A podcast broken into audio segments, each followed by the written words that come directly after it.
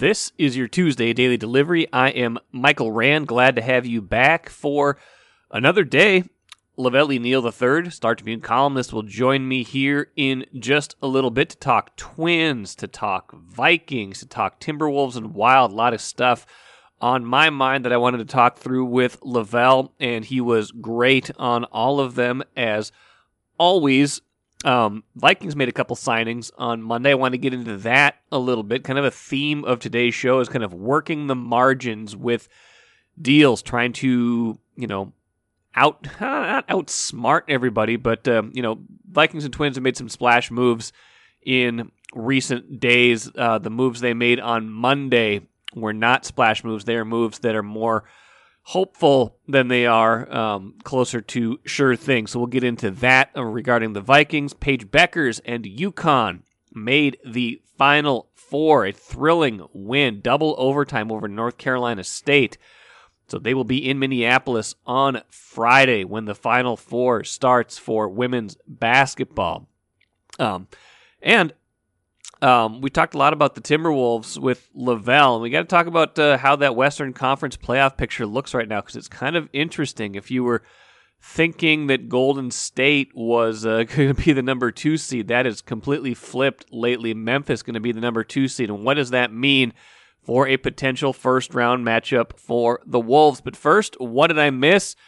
Got to start with the Twins, even though it impacted a little bit of the discussion I had with Lavelle E. Neal III. You'll hear me working this guy's name into it rather humorously. He's this year's and Matt Shoemaker. That was uh, that was the podcast little trick I had to do on one of the first shows I did last year. I think it was with Lavelle even again that time when um, when we were talking about pitching, and then they went up and got Matt Shoemaker after I was already done recording a segment.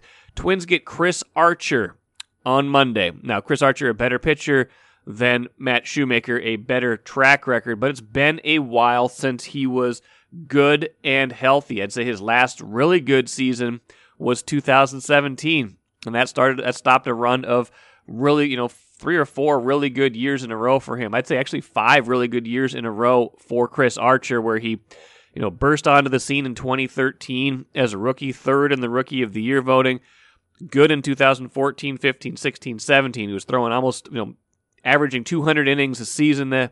Um, topped 230 strikeouts three different times. All sorts of arm problems ever since then, though. Uh, Tommy John surgery in 2020.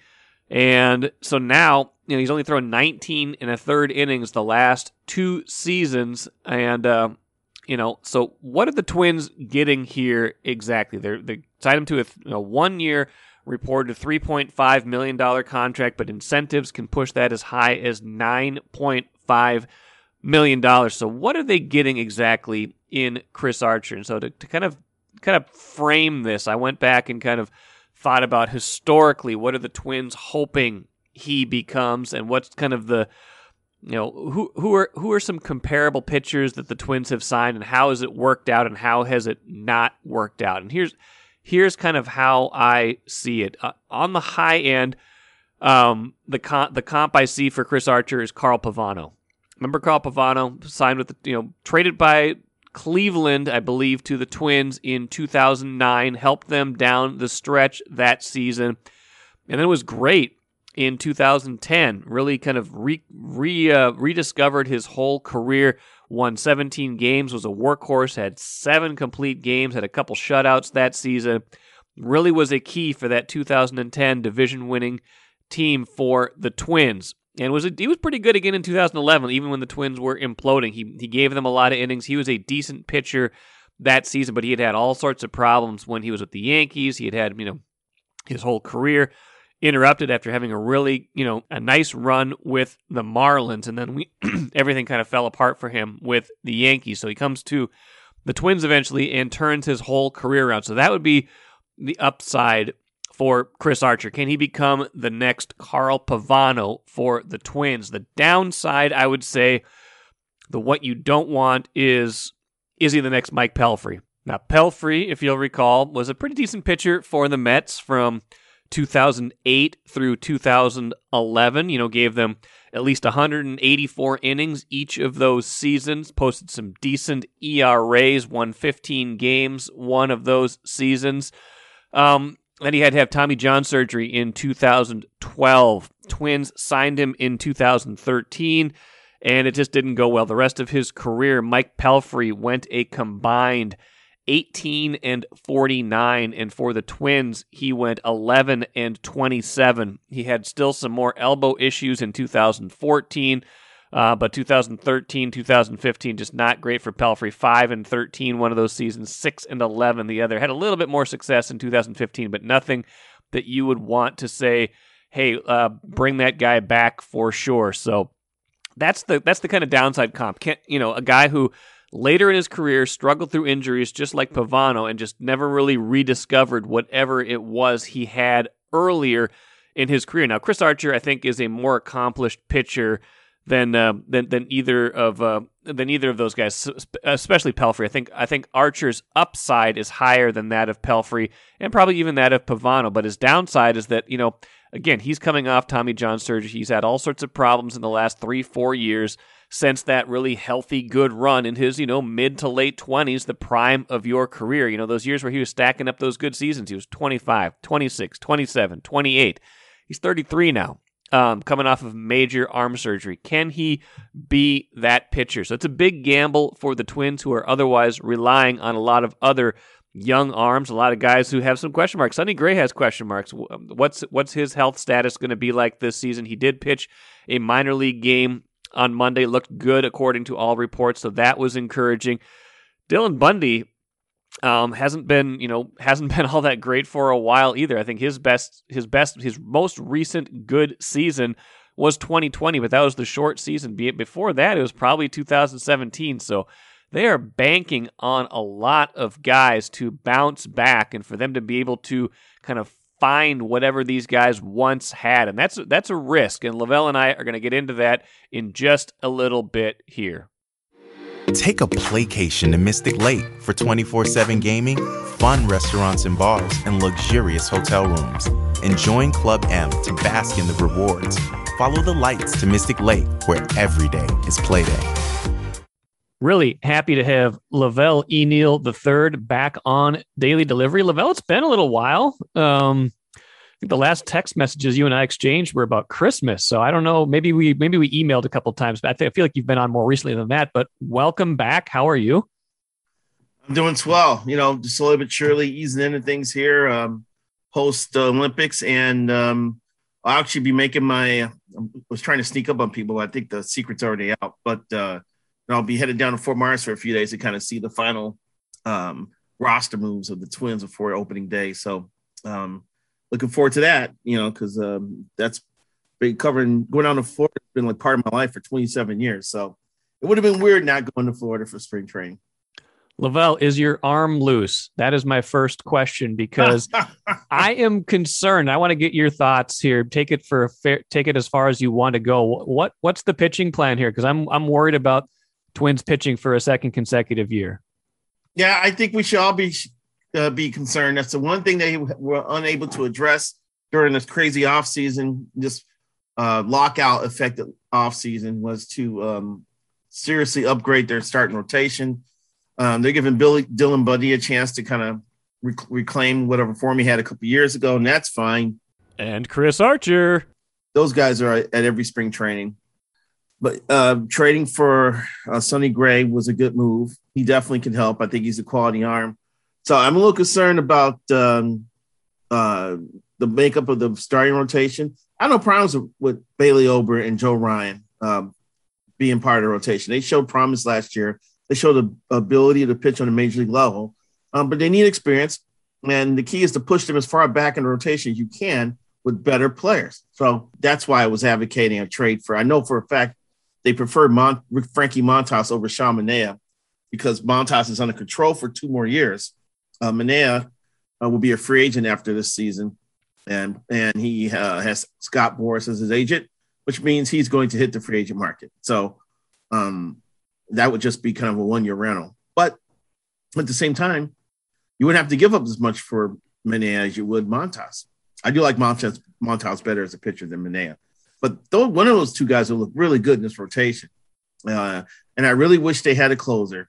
I would love to see Taylor Rogers in more of a setup role than a ninth inning role. I think when you can rotate between Rogers, Jorge Alcala, and um, Tyler Duffey in the seventh and eighth inning, and then give the ball to a proven closer in the ninth, I think that is a great setup. So um, I was kind of hoping they'd also ask for the A's closer, Lou Trivino, who was, who was a proven closer. But, but you know, it takes two to tangle, Mike. It sounds like that uh, the A's are reluctant right now to move those guys. They think that more teams uh, will be desperate at the trade deadline. So that tells me no one's overpaid offer what they would consider an overpay for their guys. So they're going to um, sit back and let uh, let the season progress. Yeah, I mean, la- last year was you know derailed in large part because the veterans they signed didn't work, and obviously we've been waiting on a lot of these pitchers for quite some time, and you know pitchers take a long time to develop. That that's fine. Um, you know that said, I mean it, it did it felt like the the mantra all off season was they're going to add pitching, they're going to add pitching, and that you know they can't just you know, hope that Bailey Ober and Joe Ryan repeat what they showed in pretty limited sample sizes, especially Joe Ryan um, towards the end of last season. And, you know, put whatever stock you want in September baseball, too. That was all Joe Ryan starts right there. Like, I don't know. I, I, f- I feel like they've made a lot of interesting moves. Otherwise, we can. I want to get your your thoughts on just their offseason in general. Um, obviously, the Correa signing is is massive, and it helps it helps the pitching staff because he's a good defensive shortstop. But yeah, I just I'm still I, I, like the lineup. I think the lineup can score some runs. I think the defense is going to be good as long as guys are healthy. But who's going to throw the ball still is a fundamental uh, fundamental question to me.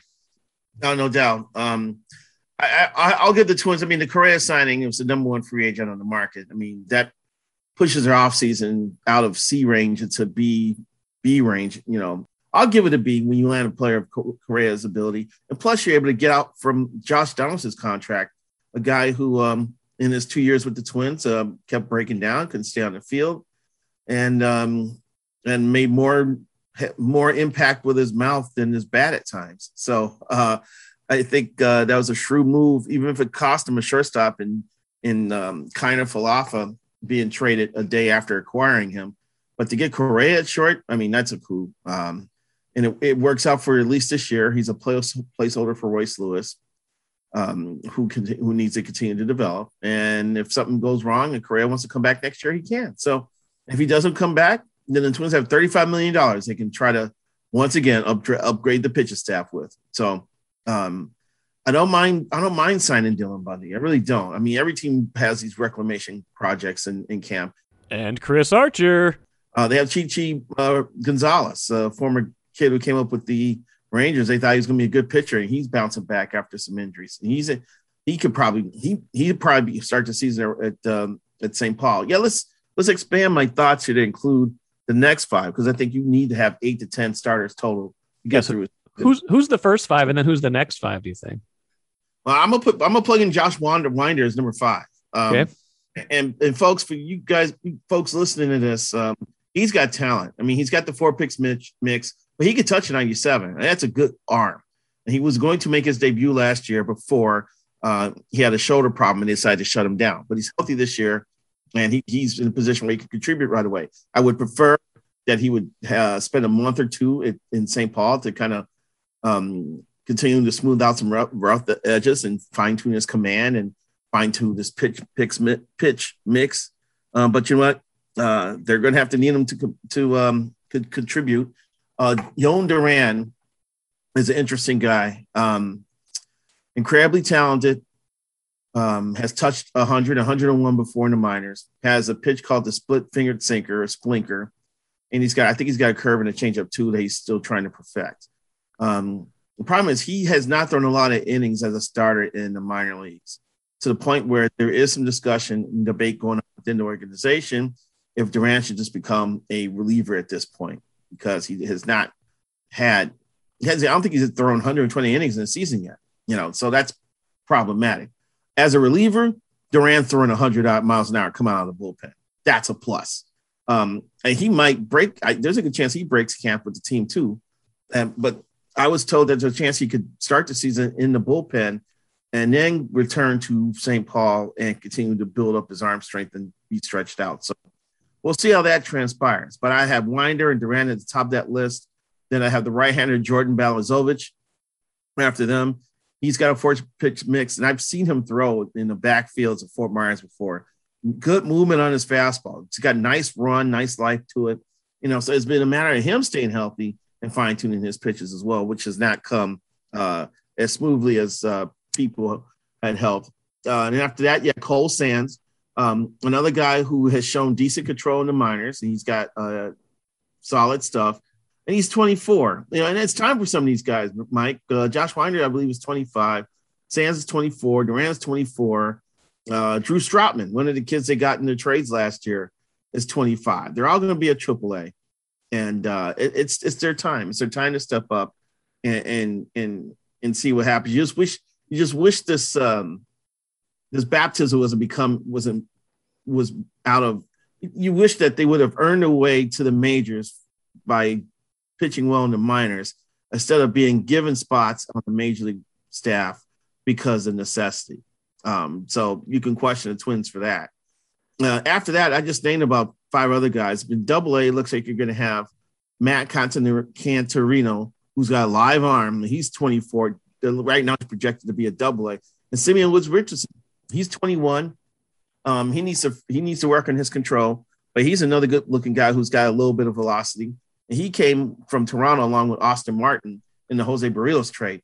So I'm actually named six or seven guys who are youngish guys who have talent, and they're not, they're most of them not these finesse spot hitting Nick Blackburn, Kevin Slowey types that the Twins were known for developing about 15 years ago. These are guys who actually have stuff and can miss bats, who could be on the radar sooner or later. You just want them to earn it instead of it being given to them. Suppose the X factor in all this before we move on to a Viking subject I want to get to is Kenta Maeda. I mean, he's, you know, I don't know what they should count on from him this year, but there's a reasonable possibility that he could help towards the end of the year, right? Given the timing of his surgery. I would not count on Maeda this year. In fact, I think he even said it when he got to camp that the probably he, he would probably try to pitch this year only if the Twins made the postseason, if you thought that way. So um, it, he he had a very interesting surgery, Mike, because he had Tommy John, also did primary repair at the same time. So the primary repair surgery is when you take the ligament and wrap it with, uh, I want to say collagen. I, I, I mean, that doesn't sound right, but it's something that helps with healing and strengthening that ligament. And then they put the ligament back in the elbow. So it, they replaced the ligament, and then the ligament they replaced uh, was wrapped with something to strengthen and powering it to make this elbow apparently as sturdy as possible. Yeah, that's a good point. So it's got to be. Sometimes we got to be patient. Sometimes the full picture comes into view as time goes on, and that kind of feels like how we might view the Vikings off season at this point. Um, I I wanted more change, but I also get why there hasn't been more change. What what are you what are you thinking as you evaluate the moves they've made and, and didn't make, to be honest? Uh, I know uh, people are kind of thinking everybody else has done something with their quarterback spot except the Vikings. They extended Cousins, uh, gave him more money. I tell you, one thing Cousins has done is he knows how to make money. Um, but uh, uh, but they they reduced the cap hit for the upcoming season. That's a lot of them do some things. Um, they had to address the defense. The offense is going to be fine, even even with your criticisms of Kirk Cousins. It's it's a top ten offense with Justin Jefferson and Adam Thielen and and uh, Dalvin Cook and the return of a healthy Irv Smith Jr. Um, but the defense has really let them down the last couple years. Stopping the run, um, secondary breakdowns. It's been it's it, it's put the it put it's put pressure on the offense to have to outscore its defense. And so going to three four has been will be interesting. Uh, the fact that they um, they signed Darius Smith to bookend with Danielle Hunter gives them potentially a devastating one-two punch of edge rushers if they can both stay healthy, uh, which is key. Uh, I like the Jordan Hicks move. He's a linebacker, can fly. He's he, he's fast and can and he's going to make a lot of tackles. Um, they uh, just signed a slot corner from the Packers, I believe. Yes. So probably draft a corner um, in the draft next month. Um, so you're seeing them address their key weakness, which is the defense. So and the thing too, uh, Mike. Even though we think that the Vikings still have some meat on the bone as far as trying to put that roster together for next year, I would argue that they've closed the gap on the Packers because the Packers have lost uh, Davante Adams. Uh, they lost Darius Smith. Um, and on the on the low end, they don't have equal Equanimeous St. Brown and Marquez Valdes Scantling of both signed elsewhere. You know, who is Rodgers going to throw to next year? Robert Tonyan throw 10 times a game? Allen so, Lazard. Allen Lazard, exactly. So I I I think you can say at this point that the the, the gap's being closed in the in the NFC North a little bit. Yeah, when Rodgers doesn't have receivers that he likes, he uh, he tends to let them know about it too. So that'll be that'll be interesting. I'm sure they have a move or two to make yet, and then they can certainly draft somebody with the, the equity they've picked up. But again, those are not sure things like uh, like Davante Adams was. That is to be certain. Lavelle, final thing for you. I'm gonna I'm gonna ask. I'm gonna put you on the spot right now. Timberwolves and Wild. Give me your prediction. Your over over under. Um, let me. I'm gonna. I'm gonna set an over under number for combined playoff wins for those for those two teams. Now, keep in mind the Wolves have to get past the play in probably just to get to the playoffs. Combined playoff wins for those two teams. Over under number is nine. Nine, huh? Um, what's the first round in NBA? How many games is that first? Are they all seven round series. It's a seven game series. Uh, that's a really good question. I think the Wild are equipped to make a run to the conference finals at this point. Uh, they're playing really good hockey right now. They've addressed their some of their issues that have been lingering. They've gotten deeper in between the pipes. They've gotten tougher, more physical. Foligno doesn't have to be the only one fighting everybody anymore. Correct. I like. I just like how that team made up. They're they're built to make a run. I can see them getting to the conference finals. So that would be so that's eight. That's eight. eight. Plus whatever they do in the conference finals. I'm gonna take for granted that the Wolves win the playing game. I'll give them two wins. That does that count as a playoff win? The play the play in does not count as the playoffs. You got to get in the top eight. So I, I'll, I'll, they'll barely. I'll, I could say ten. I'm going to say ten. Okay, so you got you got the wild. You got you got between them. You got them between them. At least one of them's got to win at least one playoff series in this scenario. Maybe two if the Wolves fall completely flat. But uh, but you're going the over. I'm. I, it's it's interesting. I think I like the Wild a lot more than it did two weeks ago when they did look like they couldn't do anything. Um, they couldn't stop anybody. They couldn't. Their identity was completely you know battered, and and now you know, they the, the trades that Bill Guerin made at the at the you know at the deadline to get Marc Andre Fleury to to get some more toughness, like you referenced. That's a you know that's that's going to set them up pretty set them up pretty well. And it's you know hockey playoffs are weird. There's no guarantees, but I I think I like the over too, but it's it's also hard to get too optimistic here in this market, right? Even though both those teams are way more interesting than they've been in a long time it's it's a lopsided. It's gonna be lopsided at ten with the Wild Merit winning the majority of the playoff games between those two teams. Like I can see the Wolves winning a playoff game and then like getting knocked out four to two in the next round because they'll get in at the bottom seam and face one of the, the top teams in the West. Yeah, and they'll have to uh they'll have to pack a lunch in that series. I think uh I don't think they'll get out of out of the next series. So, but I'll give them two wins. But I think I'm counting on the Wild here to back me up here and make a run in the conference finals.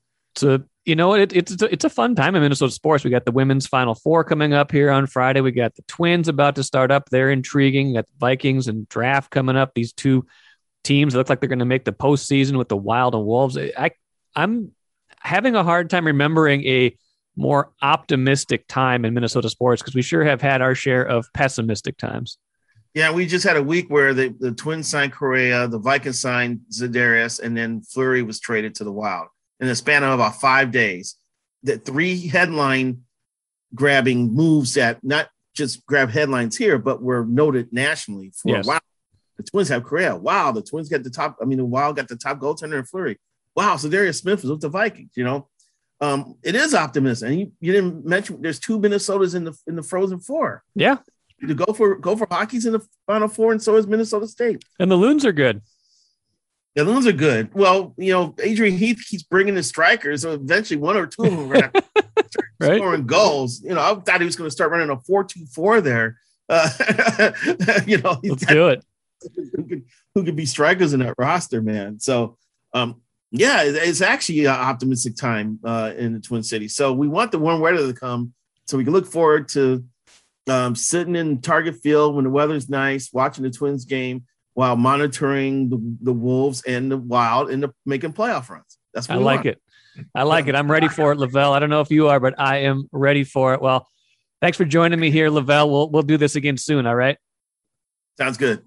Good stuff from Lavelle. As always, love catching up with him just because he's got a lot of thoughts about a lot of different things. We can kind of bounce around, and uh, we certainly did that today. And one of the things we talked about was the Vikings. They signed a couple kind of lower level free agents on Monday. The more notable one being Jesse Davis, a offensive lineman who has started, I think, 72 games for the Dolphins over the last five seasons. Um, he's either been a guard or a tackle there. And according to Pro Football Focus, not a very effective one. He ranked 53rd out of 55 tackles for the Dolphins last season in terms of overall grade. Um, so that's not great. He was been a slightly better guard than he has been a tackle, and with the Vikings, he will almost certainly be used at guard.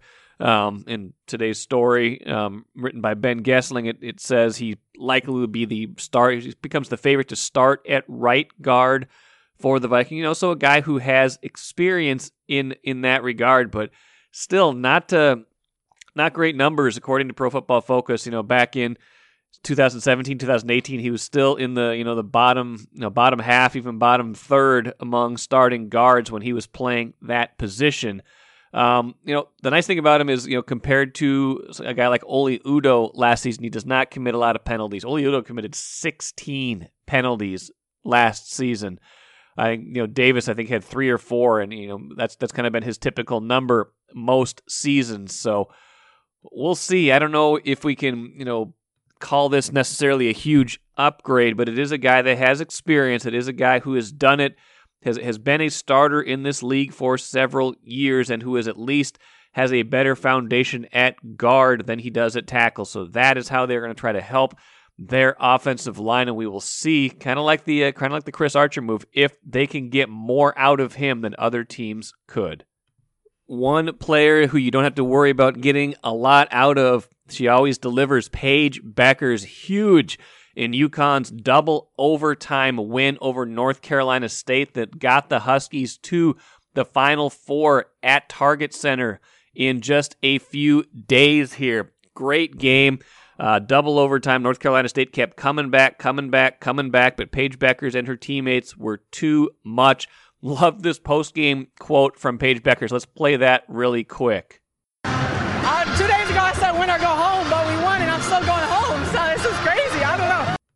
So cool that she gets to play that Final Four in Minneapolis. Uh, I'm sure she'll have, you know, she'd have fans wherever she went, but especially coming to you know, her home state where she played not too far from here in high school at Hopkins. What a cool story. What a great storyline for the tournament. I'm excited to help cover that later this week. And, and what an exciting time for Paige Bueckers and UConn. That whole field is set, of course, now. UConn, Stanford, South Carolina, and Louisville. It should be a fantastic Final Four. Let's finish quick with the coolers. Just uh, looking at the NBA standings the other day, it just kind of struck me I, I knew that Golden State was kind of in free fall, but I didn't realize to what extent Memphis has basically almost locked up that number two seed now. You know, Phoenix is already clinched the top seed in the West. They are eight and a half games clear of the Grizzlies with just seven, six games, six or seven games to play, depending on which team you look at. Um, but then the Grizzlies are five games ahead of Golden State, who are now just 48 and 28. They're only five games better than the Wolves right now, who are 43 and 33. So if the Wolves aren't able to jump up into that number six seed, and they've, they've got some work to do, there's only six games left, and they're two games behind Denver, although one of those games is against Denver a little later on this week. If they're not able to jump up and get that number six seed, but they are able to win that first play in game and get the seven seed, they would play Memphis in all likelihood. And Memphis, like we talked about earlier on this podcast, is a better matchup for them. As good as Memphis is, that has been a pretty good matchup for the Wolves. They're they're fairly evenly matched, and that would be an interesting series to say the least. So watch for that as things go forward. That will do it for me here today. Hope you enjoyed everything on today's show. Special treat coming up on Wednesday's show. Lindsey Vonn, decorated World Cup, U.S. Olympic champion skier, uh, gold medalist. She will be on the show as we look ahead to the induction ceremonies for the Minnesota Sports Hall of Fame. So, a great conversation with her, catching up with her in her retirement on a number of different subjects. So, that will be something to look forward to on Wednesday's show. Thank you so much for listening today. I'll be back at it again on Wednesday.